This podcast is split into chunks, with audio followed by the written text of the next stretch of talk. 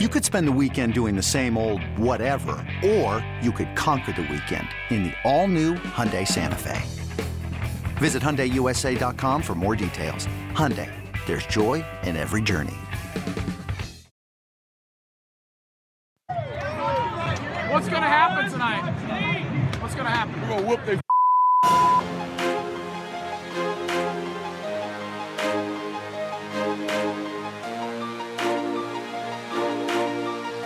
you gotten Rommel yet? Good morning, afternoon, evening, brunch time, lunchtime, football open date time. Not a basketball open date time. Basketball just getting ready for a date time. No bye weekends for the two dudes on this podcast time, whatever time of day it is, boys and girls. It's the right time for the GoVols 24 7 podcast. Wes Rucker coming to you from Fort Rucker Studio here early on a rainy Thursday afternoon here in God's own Knoxville, Tennessee, which is uh, just about two miles away from Thompson-Boling Arena, where, of course, the Tennessee basketball team will play an exhibition game on Saturday against Rick Barnes' alma mater, the Lenoir-Rhyne Bears, 3 p.m. Eastern in the Tommy Bowl. Lots to discuss there. We'll do that in the second segment of this episode. Going to spend a little time discussing football and, of course, that good old transfer portal here in the first segment, though. And since we're going to talk a little basketball and football, why not go down to the uh, GoVols 24 7 Blount County satellite office in Merville and go to the one and the only, fortunately for all of us, the one and the only Grant Ramey. Grant, what is up, my man? It's not raining at my house, so I don't want to say Blount County is superior, but it's not raining at my house. Well, if what you told me is correct, it is raining dental bills at both of our house after the past. Uh, I went yesterday to, to get some work done. I think you had a dental thing this morning, so it's raining something. I don't need work done. I just go to get out of my house. That's the only place I can go to get some quiet time and close my eyes for a minute. I would love for the, for things to be quiet here right now, but I think one of my neighbors, uh, it's one of two things: either his son is over at his house working on uh, his motorcycle, or B, he bought a Cessna and is working on that in the yard um, because it is really loud and. Gus is really not a big fan of it, so you, you probably will be hearing something on that front today because you'll be like, "Was there is Wes doing his work, work at a like a motor shop today?"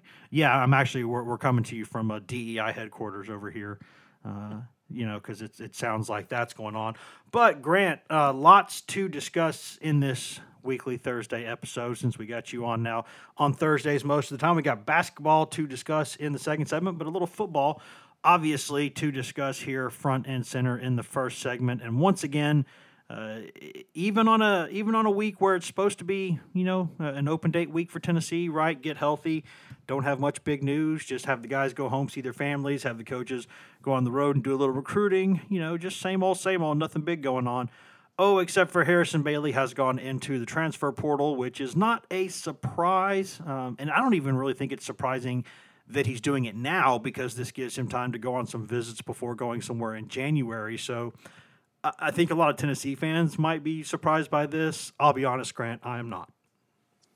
No, I mean, you, you thought it was only a matter of time. I mean, he had a, you know, he, he finally got some time late last year uh, to, to actually play. Then everything that happens in January, coaching turnover, all that stuff, he has to start over with a new staff. And it's a quarterback friendly staff, offensive scheme, obviously. Um, but Hendon Hooker here, bringing Joe Milton, it, it becomes a four man race, and he, he doesn't win that race. Um, even when it was a three man race, he did not win that race. So it's, it's pretty evident that whatever this coaching staff sees in him, he's not the future of this program. And it's better for him now. I mean, it almost feels like what would he have been waiting on to this point to go into the portal. Um, but yeah, I agree. The timing is the the earlier the better, basically, because you want to have your name out there uh, ahead of the early signing period to let people know that that you're not sticking around. You're you're looking for a new uh, a new home. So uh, best of luck to the kid. It's it's unfortunate it didn't work out, but that's kind of the quarterback uh, way of life in college football right now. You're either the man, you're either the number two, or you're looking for somewhere else. Yeah, you know, stories like the whole, um, like, uh, what is it? The the whole, um, you know, the thing at Bama recently. You know, where where, where you had uh, where you had a guy wait for two or three years, and he's still not the guy, but then he steps in, becomes the guy, and then he's the man, and then he goes on and, and gets drafted. Those stories are kind of few and far between these days. You don't you don't see a, a lot of those Mac Jones type situations anymore. Normally, you're either starting somewhere, you're about to be starting somewhere, you know, or or or, or you're going. You know, some sometimes guys will wait a year or so, but but two years now it's just not what they do. It's quarterback. There's only one guy who can be on the field at a time unless you are very creative offensively, uh, or you've got one of those swinging door quarterback situations where nobody's happy. So, my, my thought on this, Grant, is is pretty simple. I think uh, Harrison Bailey is good enough to play somewhere, uh, somewhere, uh, and at a Power Five level too. I think he he could be a guy who who is that kind of a guy but two separate coaching staffs at Tennessee thought, we're not sure this is the guy. And, and if you're one of these people saying, well, he was a starter at the end of last season, yeah, he did start. He didn't usually finish, though. He was kind of the opener. And even then, uh, even after Jarrett Guarantano leaves, Tennessee's former coaching staff is going all in trying to get guys like Hendon Hooker, who they eventually did get, in as a transfer. Uh, I- I'm still convinced that a couple years ago, uh, the kid who Tennessee really wanted was the kid who went to A and M, and then Harrison Bailey was the guy they happily took, but they would have probably rather had the guy, the kid who went to A and M and got hurt early this season. So, I, and this is not a, a criticism of Harrison Bailey. I hope he goes somewhere and does well. I just never got the the impression from from talking to Tennessee's previous staff or Tennessee's current staff. I never got the impression that they thought this is the guy we're going to build this thing around moving forward.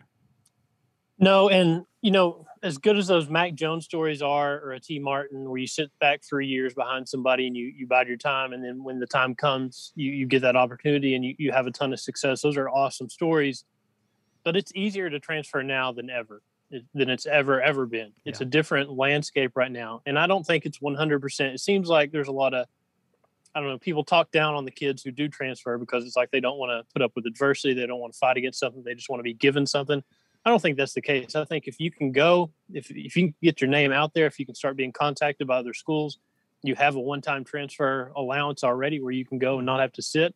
I mean, that's the smart thing to do because the clock is always ticking on you. I mean, this is this is what we talked about last March with basketball. If if you don't fit in the system you're in, and you don't see a future there for yourself and you don't think the coaching staff sees a future there for yourself, you don't need to be wasting your time there. You need to find that second destination or whatever, uh, and and you know kind of get working towards that to where you can have a future somewhere. Because yeah, you're right. Two different coaching staffs, and with Heupel and his staff specifically, this guy makes his money based on his quarterback evaluations. Yes. He's he he's the Heisman Trophy winning quarterback. Had so much success in college. His offense goes so fast and is dictated so much by the quarterback play. He's going to make his living based on his quarterback evaluations. And they they picked Joe Milton out of camp. Obviously, that was not the right pick because Hendon Hooker had been more effective uh, since he replaced Milton uh, back in September. But at the same time, whether it's Milton, whether it's Hooker, it clearly wasn't Bailey. It felt like at no point in time was it going to be him. I mean, he barely got any snaps. What was that against Tennessee Tech mm-hmm. um, in September? So I think it's it's the best for both parties to just go your separate ways, find your future somewhere else. And for Tennessee, you turn the page and you try to figure out can you get Hendon Hooker to come back? Um, what are you? What's your kind of quarterback room look like next year? Because you look back at last year, all four names are, that were in there last year are gone. So you you have to figure out pretty quickly what you're going to be doing at that position. Yeah, and, and I think the I don't know if you want to call it the the final nail in the coffin or whatever cliche you want to use, but to, to me, I think going into this season, Bailey was still on board, even though he knew he was going into the season as the number three. Because hey, you, you saw weird things happen last year, right? And eventually he got a shot, and and you know you think it's a first year coaching staff. There's a new system. Everybody's trying to figure each other out. None of these guys ahead of me are proven yet. I'm I'm going to stick this out. Uh, and then I think when Milton goes down, and then Hooker, uh, you know, is the guy. I think he still is thinking, okay, well, I still might get a chance. I'd have to talk to him to be sure, but but my guess would be the final blow was when, despite some of Joe Milton's uh, erraticism, inconsistency issues, whatever you want to call them, as soon as Hendon Hooker got hurt a couple times, Milton was the first guy they went back to, despite knowing that he was a guy who was not a finished product yet. And they still didn't want to go with Bailey then. That to me, if I had to guess, if that would have been him being able to I'm just thinking that's probably the time when Bailey thinks at the situation and goes, "Okay, this is just this is just not going to be me." Yeah, I mean that's that's the you know college football coaches never want to tell you anything uh, as an outsider what they think about a quarterback, but you know exactly what they think about a quarterback based on how the reps are split up and based on who plays in what situations. And when you're uh, Joe Milton, you're the guy in camp, and when you get hurt, Hendon Hooker even looks better than you did uh, moving forward with the offense. Then Hendon gets hurt um, and you go back to a Joe who's, you know, is he 100% healthy, whatever, all those questions. If you're not getting that opportunity in that moment, then you're probably not going to get that opportunity down the line because clearly they don't think you have whatever it takes. And and the clock is ticking. And, and when that happens, when you see that, when it's evident, when they kind of, you know, their hand is forced and they have to uh, give reps to somebody and you're not that guy, it's, it's probably best off to, to go find something else. And I, again, I don't blame these kids for doing it. It's, not I don't at think all. it's an not at all. I don't think it's an adversity thing. I don't think it's a he's afraid of competition. I mean, he talked openly. Uh, the reporters asked him openly about it on media day, whenever that was in August. Him and Brian Maurer both like, "Why are you guys still here?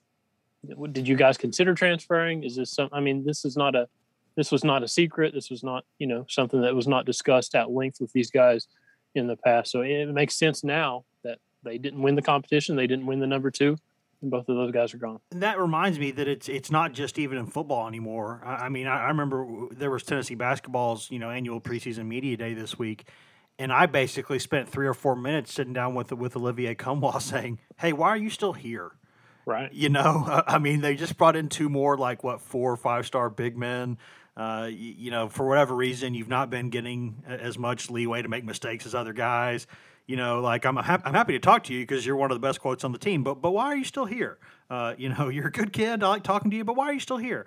So it's just kind of the way it goes nowadays. Is and I don't blame kids for doing this either because as as great as it would be for Tennessee to have someone like Harrison Bailey as a backup emergency guy, um, you can't be that selfish as a program these days. It, nobody has that.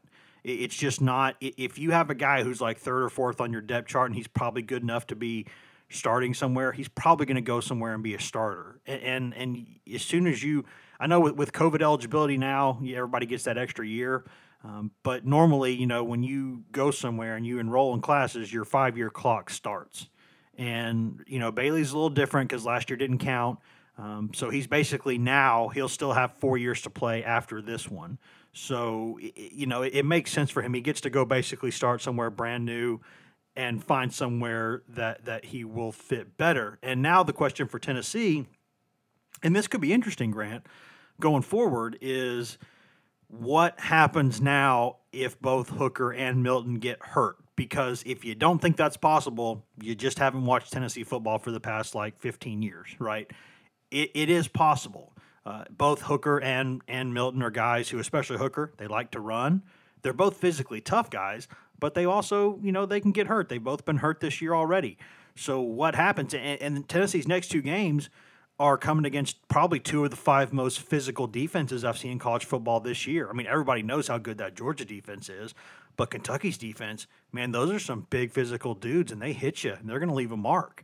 And, and so uh, that's what that whole Kentucky program under Stoops has been built on is that sort of physical toughness and that wear and tear. So uh, what what Tennessee does now? Do they go to one of those walk-ons? Do they take someone like a Jimmy Holiday and give him some emergency snaps uh, to, to see if he's ready? I mean, I, uh, uh, I guess we don't know until we go talk to some more people in the program, but that could be interesting in the next couple weeks.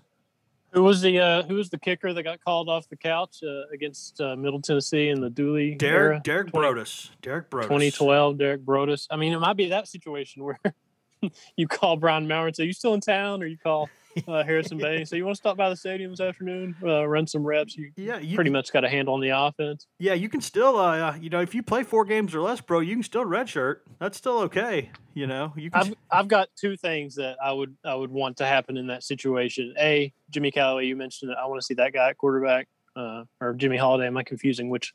Jimmy ran quarterback uh, in high school. I don't yeah, care Holiday. which one you. They were both. They were, one. actually they were both quarterbacks, but Holiday was the one who at Tennessee spent a couple weeks playing quarterback. Well, I won't, I won't be difficult. I'll take either Jimmy, and I'd love to see them get reps at quarterback or Sully McDermott. Let's start the Sully McDermott era. Yeah, that's uh, hey, he's a guy who uh, he's the only guy who was came from UCF to uh, to Tennessee, right? So That's right. Uh, get get Sully on the field. He knows what he's doing. Yeah, and his name's Sully. Yeah, I mean he could land a plane on the Hudson. He can probably quarterback right. the Vols, right? I mean, you know, I, there would be so many opportunities, uh, pun wise, to just talk about him landing this plane and photoshops and just and the oh. stadium's right the stadium's right next to a river. Uh, yeah, it would be incredible. Like if, if you if you thought the whole like Casey Clausen uh, Iceman thing got played into the ground, oh boy, you would see tune, nothing tune into on Sully. The, uh, tune into the Go Vols two four seven podcast where we root for injuries so we can play a, a walk on quarterback named Sully and make some plane crash puns because much like Butters on South Park, South Park, we are Professor Chaos, right? We we love us right. some chaos. It's it's how it, it's our oxygen. It gives us life. Um, but moving on, I mean, I, I think that's. I don't think there's much more we can say about Bailey other than a lot of Tennessee fans wanted him to be the guy. It was a great story. Uh, a guy who, according to some services, was a five star. We have him as a four star, but but a touted prospect, regardless, no matter which way you slice it and a guy who committed to Tennessee, stayed with Tennessee when it was at with one of its lowest marks, and, and a guy who just a lot of people wanted to be the quarterback. It just didn't work out. It's one of those things, and, and maybe he goes somewhere and becomes like a star. I just don't think, especially with the way now that Tennessee's playing offense, I just don't think he was ever going to be the guy. It, it, was, you know, his, arm is strong enough, but it's not like incredibly strong, and I think more than anything, th- he needed to make decisions quicker, and maybe that would have come with more reps. That's kind of maybe the chicken or the egg argument, I guess you could say. But I just always wanted to see him. You know, athletically, he was never going to beat out the other two guys, so or even Maurer. So so he had to he had to really be so quick with his decisions and be so accurate, and he just you know he, he was a little bit short in those areas relative to what he needed to be, maybe to beat out the other the other guys, if that makes sense. Right. It it was not. Um, I don't know how to say this. the The odds were not in his favor because you had Milton who had the strong arm, you had uh, Maurer who had more athleticism than than Bailey, like you mentioned, and you have Hendon Hooker who what we've seen over the last few weeks is he's not the best athlete, but he's athletic enough, and he doesn't have the strongest arm, but he's got a good enough arm, and he can put it on you down the field if he needs to. He can make throws. He can he can you know slip out of the pocket and, and make something happen. He can do a little bit of everything and, and manage it well. And, and when you look at Bailey, it's just pretty evident that he didn't have a strong enough arm. He wasn't a good enough athlete, and they just didn't trust him on the field. And I mean, it's no different than you know everyday business. If you feel like you're not getting your your opportunity, if you feel like you've tried to earn an opportunity and you can't get it, you're probably going to go find somewhere else to work, somewhere that fits better for you, somewhere that you feel like you can uh, have a bigger, you know, a bigger opportunity and, and have success in it. And I think, but before we get out of here for the first segment, I, I think we need to discuss some other stuff. I mean, Heupel, Heupel did go speak to us on on Wednesday this week. We spoke to several players this week also, and, and I think it's interesting because d- different teams handle open dates differently, right? Like some, I've never seen a team practice more than four times uh, during a during an open date. I don't remember because normally you're almost always done that by that Friday, so the kids can go home for a weekend to see their folks. Coaches can go on the road recruiting. It's just you almost never see anything on Friday of that open date week, and you almost never see anything on Monday during the open date week. You normally get an extra day at the beginning and a couple extra days at the end, and then you practice anywhere between like three or you know two, two, three, four times uh, during that week. Um, but Tennessee, I've seen more teams in this situation practiced three times. I think Tennessee practiced twice.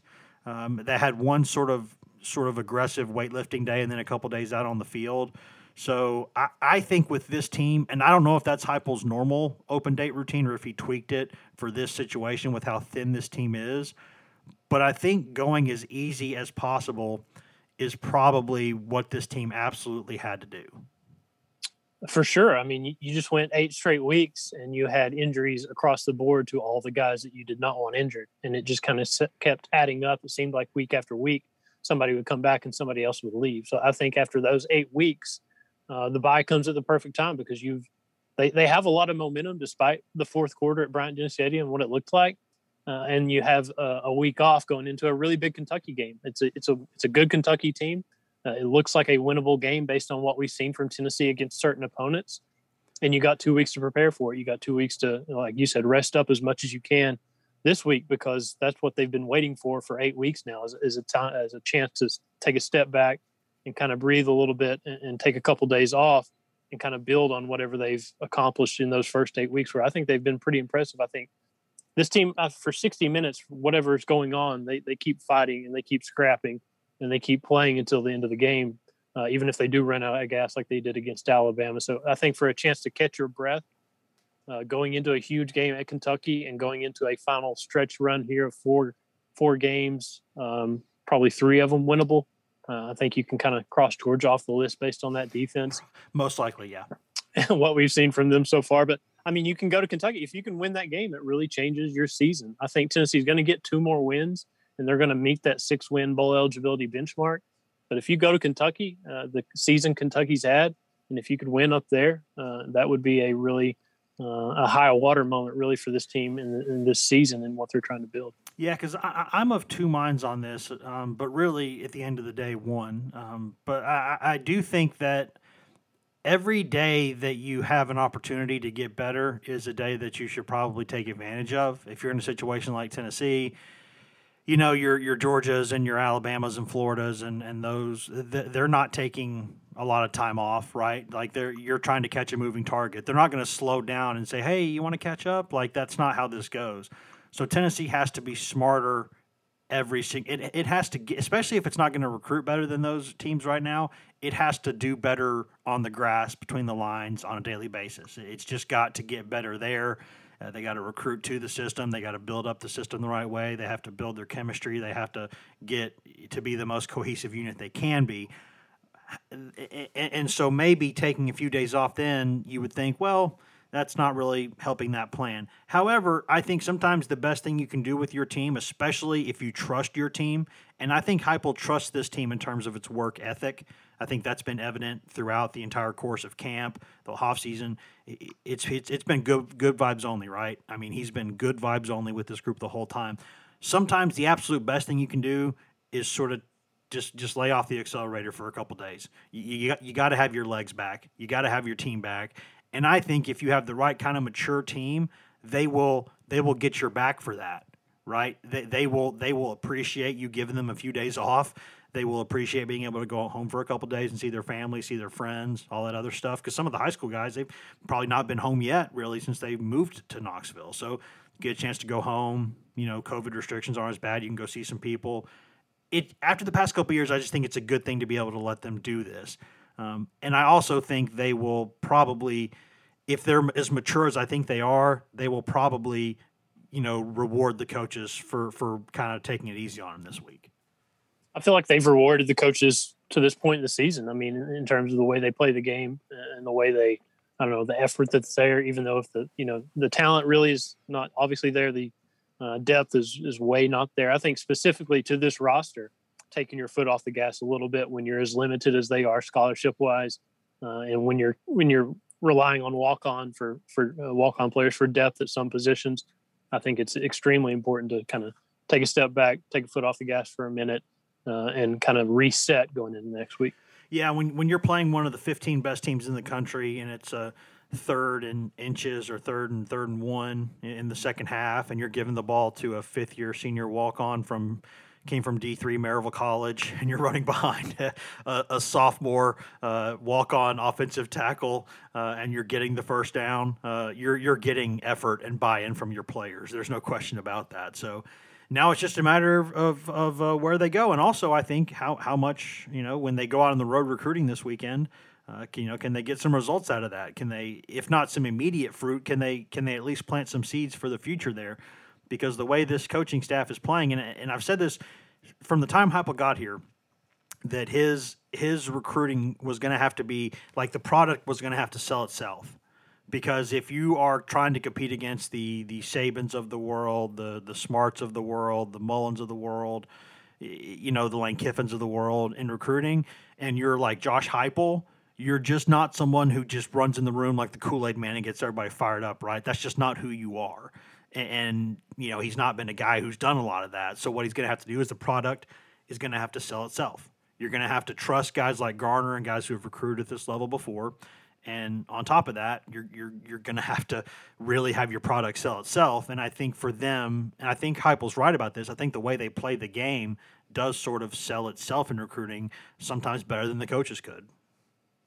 For sure. I mean, you look at you look at what this team has and, and the situations they've been in. I mean, what was the score in the third quarter at Alabama before it got out of hand? They were down a touchdown, right? Yeah, or it was actually it was actually twelve minutes to go. They were down by a touchdown, I think.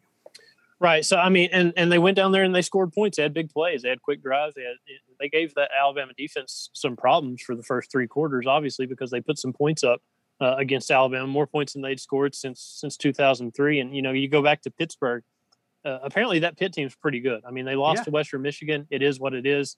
Uh, that's a tough loss to, to, a MAC school. But the way Tennessee played that game, I mean, they had a million chances to win that game, and they shot themselves in the foot a million times. Also got and a they, also know, got a bad spot. Right, and, and Ole Miss, there's a lot of you know officiating talk about you know Tennessee fans obviously showed their frustrations with officials. They still had a chance to win that game despite everything that had gone wrong on the final play of that game. So I mean, yeah, two or three. You inch, look at the two or three inches away from winning that game, right? And and you look at what they did at Missouri, and you look at what they did against South Carolina. I think clearly there's there's some pretty rapid progress being made in terms of the buy-in of this group, um, what what's on this roster, and how they're able to execute with what they have and put points on the board with what they have. So I think for sure that that product has to be selling itself because you you've turned you've turned heads, and when you do that, you can't help but notice you know, if you're a prospect. Yeah, speaking of uh, prospects, uh, Tennessee basketball has added the fourth ranked signing class in the country and, and taken a big, big transfer from Justin, uh, getting Justin Powell from Auburn, who I think will help them a lot. Basically, the the Vols have a lot of prospects and hoops that people are going to start seeing here in the next couple of days. So we're going to talk about that. We're going to step away though quickly before we do that, we're going to pay some bills, listen to products, services, in house ads, other fun things, and we will come back in just a second and discuss some Tennessee hoops here on the Go Vols 24 7 podcast. Hashtag ad. Introducing the two way V4, where groundbreaking fuel cell technology meets fresh foam cushioning for the ultimate performance. With Fuel Cell, each step feels explosive, delivering unparalleled energy return. Paired with fresh foam, experience maximum comfort throughout the game. Its lightweight textile upper offers support and breathability without sacrificing agility. Whether you're hitting the clutch shot or locking down the opposition, the two way V4 gives you the tools to play at a high level. Learn more and purchase the two way for yourself at newbalance.com eBay Motors is here for the ride. Remember when you first saw the potential? And then through some elbow grease, fresh installs, and a whole lot of love, you transformed 100,000 miles and a body full of rust into a drive that's all your own. Look to your left, look to your right. It's official. No one's got a ride like this. There's nothing else that sounds like, feels like, or looks like the set of wheels in your garage. With over 122 million parts, you can make sure your number one ride or die stays running smoothly, so there's no limit to how far you can take it. Brake kits, turbochargers, engines, exhaust kits, roof racks, LED headlights, bumpers, whatever your baby needs, eBay Motors has it. And with eBay Guaranteed Fit, it's guaranteed to fit your ride the first time, every time, or your money back. Plus, at these prices, well, you're burning rubber, not cash. Keep your ride or die alive at ebaymotors.com. Eligible items only. Exclusions apply. Welcome back to the GoVols 24 7 podcast, brought to you by whatever products, services, and in house ads you just heard a moment ago during that commercial break. Wes Rucker coming to you from Fort Rucker Studio here in God's own Knoxville, Tennessee, on a rainy uh, but pleasant, uh, a little rainy but, but a pleasant day nonetheless here in God's own Knoxville, Tennessee. Uh, just a just a few miles south at the GoVols 24/7 Blount County satellite office in Maryville. We've got Grant Ramey with us. Don't call it Maryville, it's Merville here on this GoVols 24/7 podcast. Talking Tennessee football and Tennessee basketball. We're going to focus more on hoops here in just a second with that season basically coming up right now. So uh, we got plenty to discuss on that front, and we'll do that. Before we do that, though, quick reminder, guys, take about a minute out of your day right now. Please go in and rate and review this podcast, and please mash that subscribe button. If you're just listening on the website, we love you. There's nothing wrong with that. There's no wrong way to listen, no wrong way to consume this Go Vols 24 7 podcast. But what really helps us out is if you go in there on Apple Podcasts, uh, Google Podcasts, Spotify, iHeart, TuneIn, Stitcher, anywhere in the world you can cast the fine pod, you can find this very Go Vols 24 7 podcast. And we do this for free and we're happy to do it. It's a labor of love. But the one thing we ask please go rate and review and please hit that subscribe button. That helps us out a lot. That gets it, the word out there to more and more Tennessee fans across the world, and we can add more Wolves to our Wolf Pack as we've done since we started this thing years ago. So please go in there and do that. We love five star reviews, but uh, you know if you don't think it's five star good, tell us why it's not. We're not above. We're not above that. We're not above criticism go tell us. Go tell us what you want to hear, and we'll keep bringing uh, the best to the best that we can, what you want to hear on this podcast a few times every single week, all throughout the year. Grant Tennessee basketball starts this week. Uh, I guess it technically started with that behind closed doors scrimmage against Davidson every that, that they do every year, but really it, it sort of gets started on Saturday uh, with a 3 p.m. Eastern uh, tip uh, exhibition tip against uh, just, just the exhibition tip against Lenoir-Rhyne, Rick Barnes' alma mater. They're at Thompson-Boling Arena, and normally this is th- this podcast, this sort of the last week, the last episode of the week during the open date. I, you know, we normally talk about what we're going to do for the open date because we don't get a lot of these during the year during football season, right? We get like one of them. So we talk about what we're going to do, right? Are we going to do a little staycation? We're going to try to take the family up to a cabin in the mountains. We're going to go to the beach somewhere. What are we going to do? Grant, you and I are going to be uh, going to be watching basketball. Isn't it funny how that works out?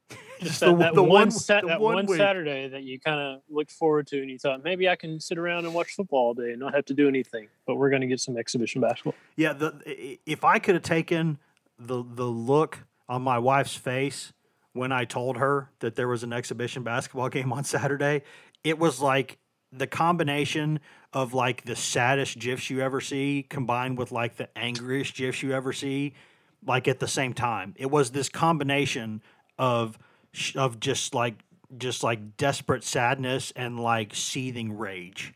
And uh, that that was basically the that was basically the look. But such is the life right? Uh, we it's love- also it's also halloween weekend and when you have two small kids there's 47 trunk or treat events and there's you know, spook extravaganza, something, something or other. And then there's actually the trick or treating and there's fall festivals and, and there's a basketball game at three o'clock on uh, October 30th. right, right in the middle of the day too. It's not like it's at noon right. or seven. It's just right in the middle of the day. yeah. It's just right there. But Hey, it's, it's, you know what? Closed door scrimmage against Davidson. I'll respect them. They don't want any of that information out, but at least they're going to do one thing uh, in in front of people, even though it's going to be Lenoir-Rhyne, It's probably going to be blowout city from the first five minutes on, and and you who knows what you're actually going to see. Uh, but at least we're going to see something. Yeah, and I'm not complaining at all, really, because I mean I'm complaining a little bit, but but I, I love my job. I think we all love our jobs. This is why we do what we do, and uh, it, it, beats a regular nine to five clocking in at the at the factory. So so no no complaints there. Happy to do this, and there's a lot about this team that is really interesting, Grant, because last year it seemed obvious in the long run that something about that Tennessee team just was not as good as some of us, cough, cough me, thought that it would be. Um, because that team was top five uh, for in a lot of people's minds. It was a national championship contender, a Final Four contender at the very least. And we all know what happened, right? There were injuries. Uh, they had two freshman guards who just through COVID restrictions were not able to have a proper sort of year on campus. It was weird. As John Fulkerson said, you know, anytime a guy walks in coughing, nobody can practice that day. You know, and, and it, it's just one of those deals, and, and it hurt some teams worse than others. And if you look at it, last year, the teams that are traditionally have a lot of one and done players, they weren't very good last year. Uh, any of them, you know, Duke, Kentucky, UNC, Kansas, none of them were really that good. And Tennessee had a couple of one and done guards, and lo and behold, Tennessee was also not as good as people thought. So there's probably a, some sort of a common denominator there, right? You looked at the at the national championship game, and that was played between a couple of teams with a lot of veterans on it, and and that's just sort of the way it went. And then John Fulkerson gets hurt toward the toward the back end of the season again, and he's out, and just things things are not the same. While he's also battling COVID fatigue at the time, so just just none of it went the way it should. Fast forward one year, Tennessee's ranked 18th by the AP going into the season, and I'm not convinced that's high enough.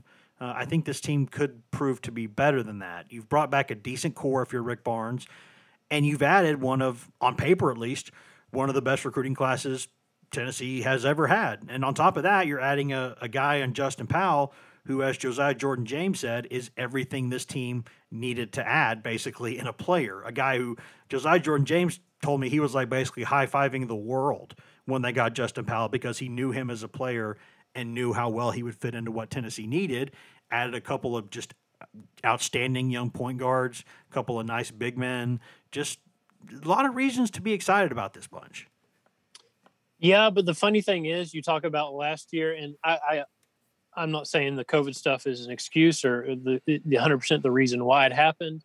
Uh, it makes sense that younger teams struggled, one and done kind of teams, one and done heavy teams struggled in a year where you couldn't do a ton of team stuff until way later in the summer fall, and you were very individualized uh, during the summer and, and, very limited on what you could do off the court uh, together as a team. But for some reason, last year has kind of spooked me into thinking I don't really know what to make of this team. That's fair.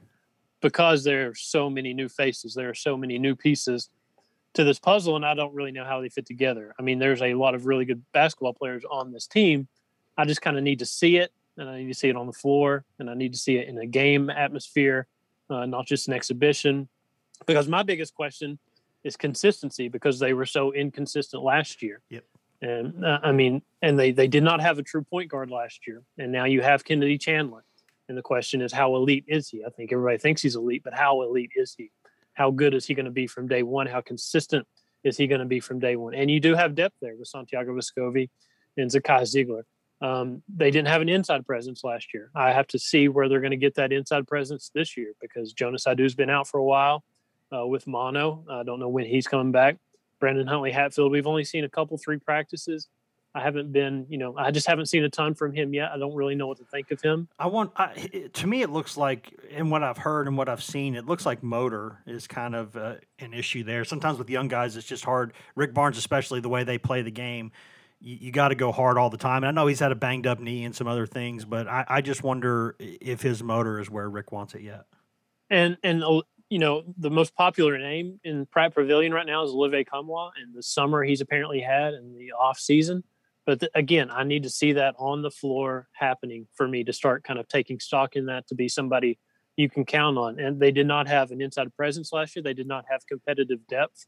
Um, as the season played on, we learned that Olivier couldn't really help them, couldn't stay on the floor. EJ Anosike was brought in to help them with inside presence. He couldn't do that.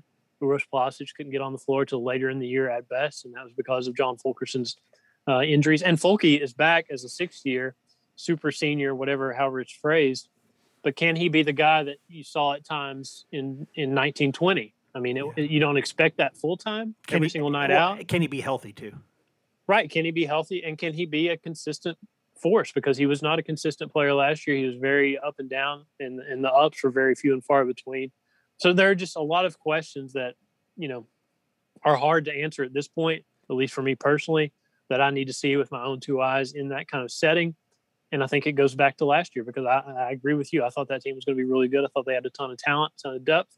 Uh, they had some talent. Uh, they had two first round picks in the NBA draft, and they had another guy who's going to get a contract in Yves Pons, but it just did not fit together. And, and I think for that reason, I just don't really know what to think of this team yet and how they're going to fit together. Yeah, th- there's a lot to chew on there, and and I think the the three names that I've probably heard the most in terms of people just being really excited about the off seasons they've had.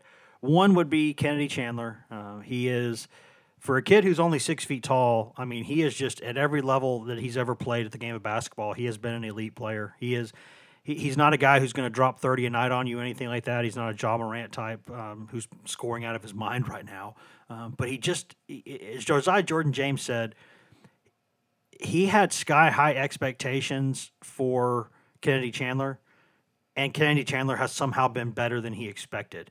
And, and I, to me, that meant a whole hell of a lot coming from Josiah Jordan James because he knows firsthand – the pressure that comes with being a five star. And he does not want to put that pressure on Kennedy Chandler.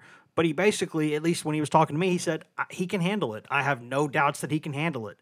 He just said the thing about him is, you know, more than nine times out of 10 on offense and defense, every time he looks up, Kennedy Chandler is exactly where he's supposed to be and doing exactly what he's supposed to be doing. And that is that sort of sixth sense that point guards, that elite point guards and elite quarterbacks just have and and he can run the thing on both sides. He's got Zakai Zeigler now pushing him every single day in practice, and that that five foot eight jitterbug is a dude, man. He's a lot better. I mean, Josiah Jordan James told me that he had no idea who Zakai Zeigler was until three or four days before he committed to Tennessee. And then the first practice, he was like, "Oh my God, what is who? How how how is this kid like a three star? Or, what what's the deal here? This kid can play." He joked that he's five foot five and looks like he's twelve years old, but he's he's really good, and and so that the first name though is Kennedy Chandler that I've heard. Uh, the second uh, would be Olivier Nkamhoua, like you have heard. A lot of people have talked a lot about that, and I think a lot of it with him is how much Rick Barnes will trust him because for whatever reason, Rick Barnes until he trusts you, he just does not. And Olivier Nkamhoua was not given the chance to make mistakes that other guys were at times the past couple years. He got pulled out of games quickly. Don't know why. That's just how it was. Um, but the third one that I've heard a lot uh, is Santiago Vescovi that's one that Rick Barnes, even the other day on the record, said might be the most improved player on this team. And that's interesting because sort of where does he fit now? Where do he and VJ Bailey fit now? You know, are, are they spending time? You know, VJ Bailey's mostly off the ball now, but, you know, are they playing the one, they playing the two? How, how does that whole playing time situation sort itself out? Because Justin Powell is going to play. He's going to have to. He does a lot of things that help a basketball team and he can play the one through three, and in a pinch, maybe even the four spot. So there, there's a lot to chew on there. But all those names, where they come together for me is the thing that I think is going to be a huge deal for this team. And that is, as you mentioned, I don't know if you mentioned this specifically, Grant, but chemistry. Um, who plays the minutes? You only get 200 of them per night unless you go to OT and you got a, what, a full roster for the first time since Barnes has been there. You've got guys who would be playing just about anywhere. How do you put them together?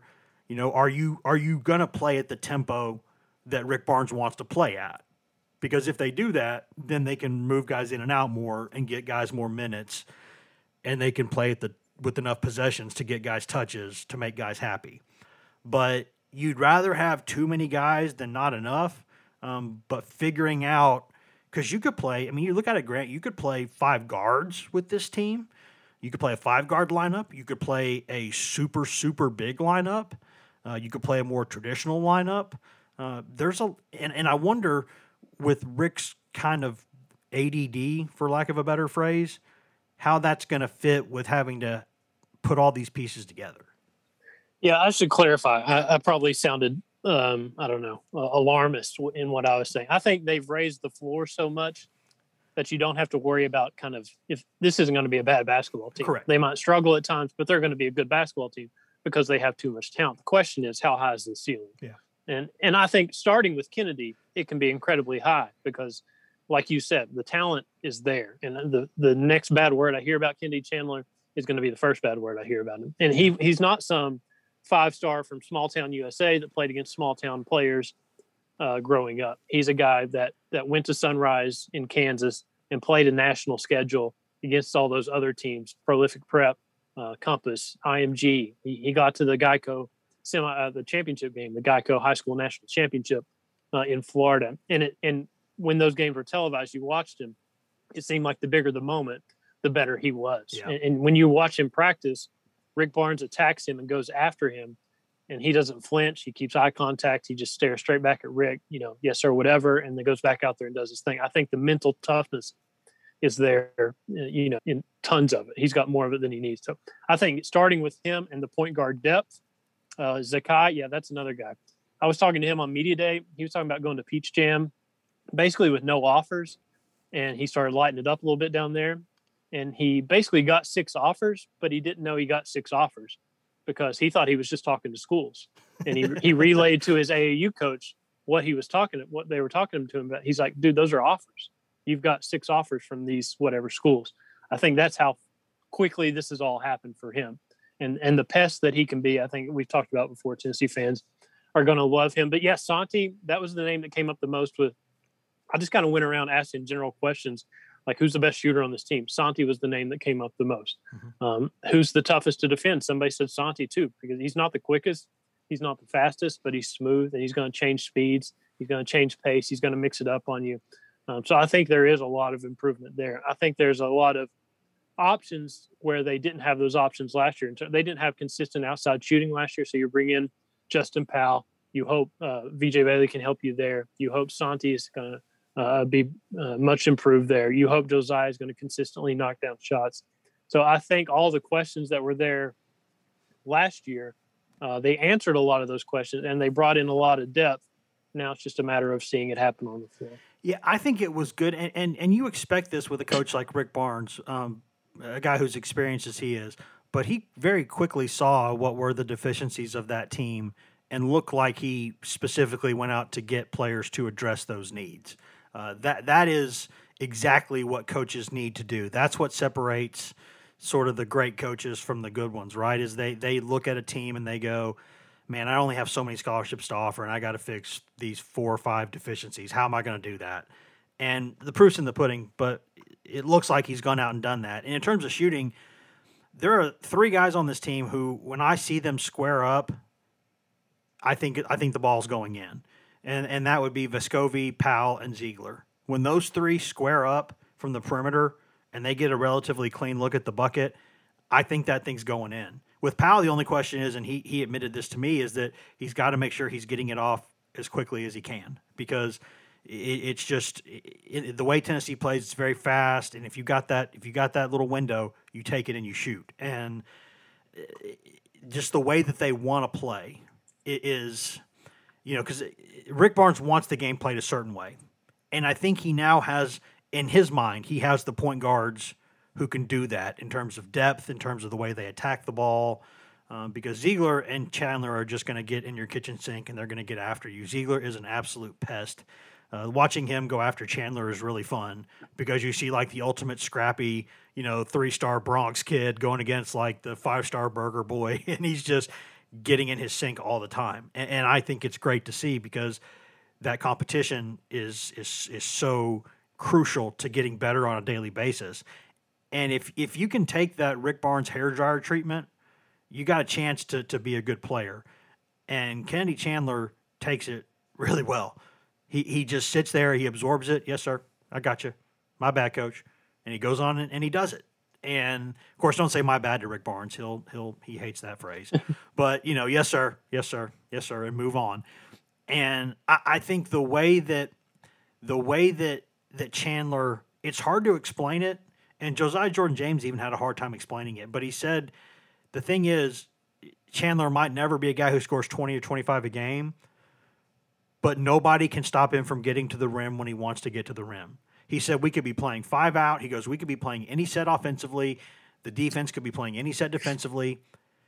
If he wants to get to the rim, he gets to the rim. He goes, I can't explain it because he's six feet tall, um, and he'll he but he just gets there. He finds a way to get there, and he can. And if you're not careful, he'll he'll yam it right on your head too at that size. Maybe not like a J.D. Davison at Alabama. that guy's got an elevator through the roof, um, but he'll get up on you. And and I I think if this team can find a balance, it could be really good. And getting John Fulkerson back is a huge part of that. He won't be uh, out there for the exhibition game. He's coming back from a broken thumb.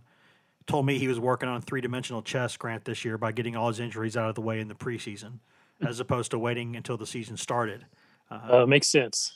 Also asked him if, how many more bones he had to break before Mayfield Dairy decided they needed a new spokesperson for their calcium infused beverage, and he said he did not want to find out, but that was a good question. Um, but he's going to be with, with his NIL deals, he's going to be like that League Four soccer team that's got 47 sponsors up and down its shirt. Yes. That's going to be that's going to be him warming up before games at Thompson-Boling Arena. It's, it's, I mean, it's funny because it's like, was it was it you or, or, or, Mike Wilson the other day who asked him? So, how many NIL deals have you gotten in the past hour since we started talking yeah. to you? I mean, he just pops up on Instagram with the most random companies, like posing for a picture. good for him, man. I mean, a guy like yeah, that I mean, rolling in it. I mean, that's that's what you want to see with the NIL deals. But it's right. What what's what's really important is the way everyone in that building lights up when you mention Fulke's name. You don't even have to have Fulke with you. You just mention his name and people get excited. Like Josiah Jordan James said, he can't think of the right word other than just saying Fulke is Fulke, but that it's a good thing for them. And, and Olivier Nkamhoua said that, that he learned everything he needed to know about John Fulkerson a couple years ago. They're playing in Rupp Arena. And that's when Fulkerson really went off. I think we all remember that game, right? What he scored 27 points, and it seemed 27, like, right? And it seemed like all of them came in the second half, and he led them to that win. He basically was like, "Get on my back, let's go." He took 20,000 at Rupp and shut them up, and he's doing his interviews after the game on the court. He comes back to the locker room, and everybody's waiting and hiding and chanting his name to pounce on him, and he shut everybody up and said, "It's not about me, it's about this," and he pulled up his jersey with the Tennessee and he popped it. And Olivier Nkamhoua said, he goes, that is everything this program is, is that. And, and, he is the guy who it is not about him. Even when people want to make it about him, it's not about him. It's about Tennessee. And getting him to come back, I mean, who knows? I mean, you know, maybe if Fulkerson doesn't come back, maybe Olivier Nkamhoua just becomes an absolute superstar this year, right? Or, or maybe Uros Plavsic – maybe he finds that time to step in and say, okay, this is my chance. And he is looking more nimble, more athletic, and maybe he goes out there and does some things. But getting Fulky back, I think, just gives everyone in that building more confidence. I mean, Fulky deserves to have that kind of year. He deserves to be one of the best players on this kind of team based on all the crap he's been through yeah. uh, during his five years at Tennessee. I mean, him breaking a thumb a couple weeks ago and being in a cast right now and and you know being able to work out but not going to be able to play the exhibition. I mean that's perfectly sums up the kind of the luck that he's had uh, during his time at Tennessee. So uh, and and more on that Fulky Rupp thing when we talked to him after the game, we're like, man, y'all were down like 17 in the second half. Did, did was that like was that in your head? He was like, no, man, I didn't know where the scoreboard was. I couldn't find it. So he did not know what the score was in the second half while they were coming back from a 17 point deficit. He was like, I'm just going to go down there and try to score.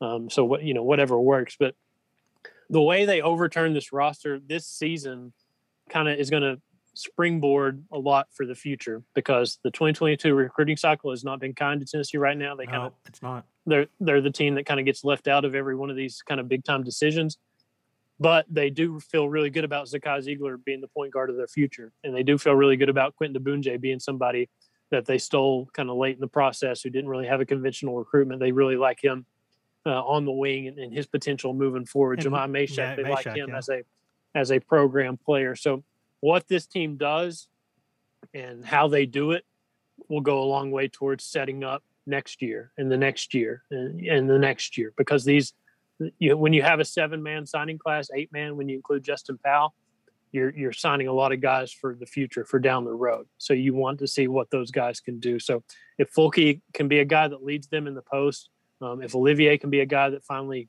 kind of steps out and does something consistently, if Kennedy Chandler can be that elite point guard that they've been needing for the last few years, then it, not only does it give you a really good basketball team this year, but it should set you up to have some really good basketball teams in the future based on uh, what you can be getting from some of these guys that you sign as as those multi-year players. Yeah, with, with Zeigler, Powell, Mashack, you, you've got a lot of a lot of program players there that could be there for three or four years and, and do some good things. Although, Grant, I'll be honest with you, when I look at the 2022 recruiting cycle and the way that it's been – for Tennessee compared. And, and, there's, hey, BJ Edwards is a really good player. He's a really good player. There is no problem there. Um, you know, as a really good player. But when I look at that class, this class compared to the others, I keep thinking two words transfer portal. They're going to add someone from the portal, or at least one or two guys probably from the portal to sort of plug in specific holes from this team. Like, let's say Vescovi goes pro earlier than they want because he just says, you know what, even if it's Europe, I just want to go play pro ball. And he goes, you know, what if a guy like Victor Bailey decides he wants to try go to go play pro or transfer somewhere else, and he doesn't play that extra year that he could have at Tennessee next season. Let's say that you know Urosh decides he wants to leave, which I don't think he would, but let's say he does, or, or let's say Nkamhoua blows it up this year and he decides to go pro, you know, or, or you know, there, or or he doesn't play as much as he wants and he finally says, I don't want to leave, but I have to. So that leaves you in a chance where you know, or some freshman gets homesick and wants to go back home. You know, they're going to have to go probably plug in from the portal there.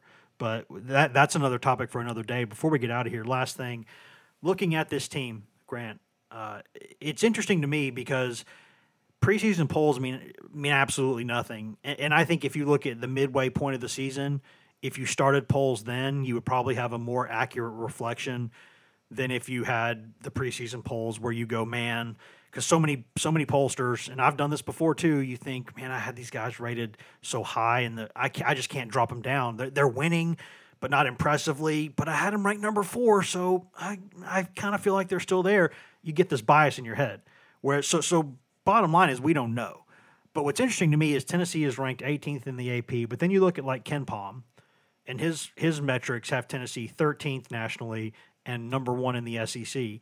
And as much as I am a devout uh, worshiper in the uh, religion of KenPom, I don't know how the hell you do that going into a season when basketball is such a instant impact sport. I don't know how those numbers crunch going into the season and you can make that sort of prediction. I would we probably should get him on the podcast to try to talk about that because that is is fascinating to me.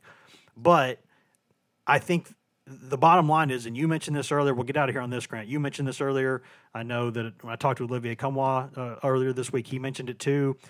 The floor for this program now is so high that it becomes a question of. It was almost in some ways like those Fulmer football teams at times.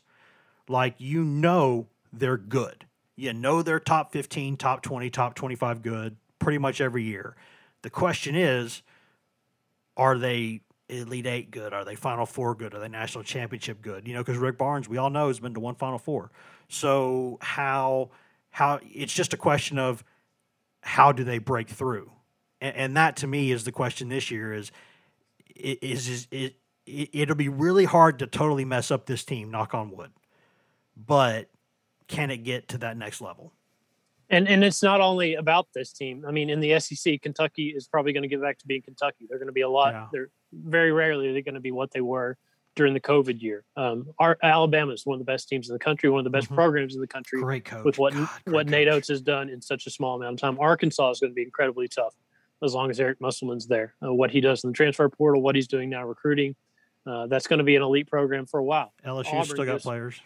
Auburn gives Tennessee fits every single year. LSU gives Tennessee fits every single year, and it's probably going to be that way as long as Will Wade and, and Bruce Pearl are coaching those programs for whatever reason. So, yeah, the floor is really high. It's just a matter of the expectations are probably always going to be higher than that floor because it's. I mean, it's just like recruiting. There's nothing wrong with 2022 recruiting right now. It's just you you've become accustomed to having five star guys in these classes the last three years, and now you don't have one, and it's like what's going on what's wrong with recruiting when you're not getting picked by a lot of these elite talents. So the the floor expectation level is there. Yeah, it's going to be a matter of can this team get back to being what we've seen at times before, uh, what we saw in 18, 19, those kind of teams. Can they get to that level? Um, because I mean, it's not going to be easy. The SEC keeps getting tougher with those programs that we talked about um, to break through. But I mean, this you know, bottom line, this is should be an NCAA tournament team. Um, probably should be a second weekend team. And if you get there, if, if you're in a Sweet 16 game, you know anything can happen. If they can get back to an Elite Eight, that's something that's only happened once in program history. So as long as you're kind of setting something like that as the baseline expectation, the NCAA tournament, and maybe the second weekend, I think you're in a pretty good spot. Yeah, rarely are, are teams like the Buffalo Bills. Normally, if you keep putting yourself in position, you're going to get there once. So just keep getting yourself a seat at the table, uh, and, and, we'll see. I mean, by the time SEC play starts, Grant, this team will have already played Villanova, uh, North Carolina or Purdue. It will have played at Colorado. It will have played Texas Tech on a neutral floor. Uh, it will have played Texas. you know, you know Texas. Well, yeah, later in the year with the with the with the um, the challenge, it'll have played Memphis uh, on a neutral floor. It'll have played Arizona.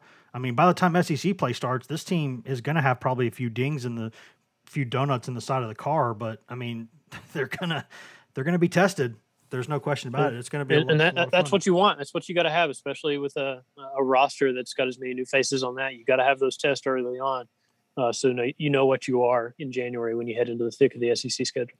And I think that's a good place to leave it, Grant. Uh, I think I'll, I'll, go ahead and let you go. I know that I'll probably what see you in I guess about 48 hours or so. So we will we will we will cover some basketball this weekend. It'll be good to see. Um, you know, uh, no no restrictions. I know exhibition games are normally packed houses or anything. But you know, it'll be nice to see no restrictions for this stuff going into uh, going into um, going into the season. It'll be nice to see Thompson-Boling being the the fiery pit of hell that it normally is for opponents. It'll be fun to see again.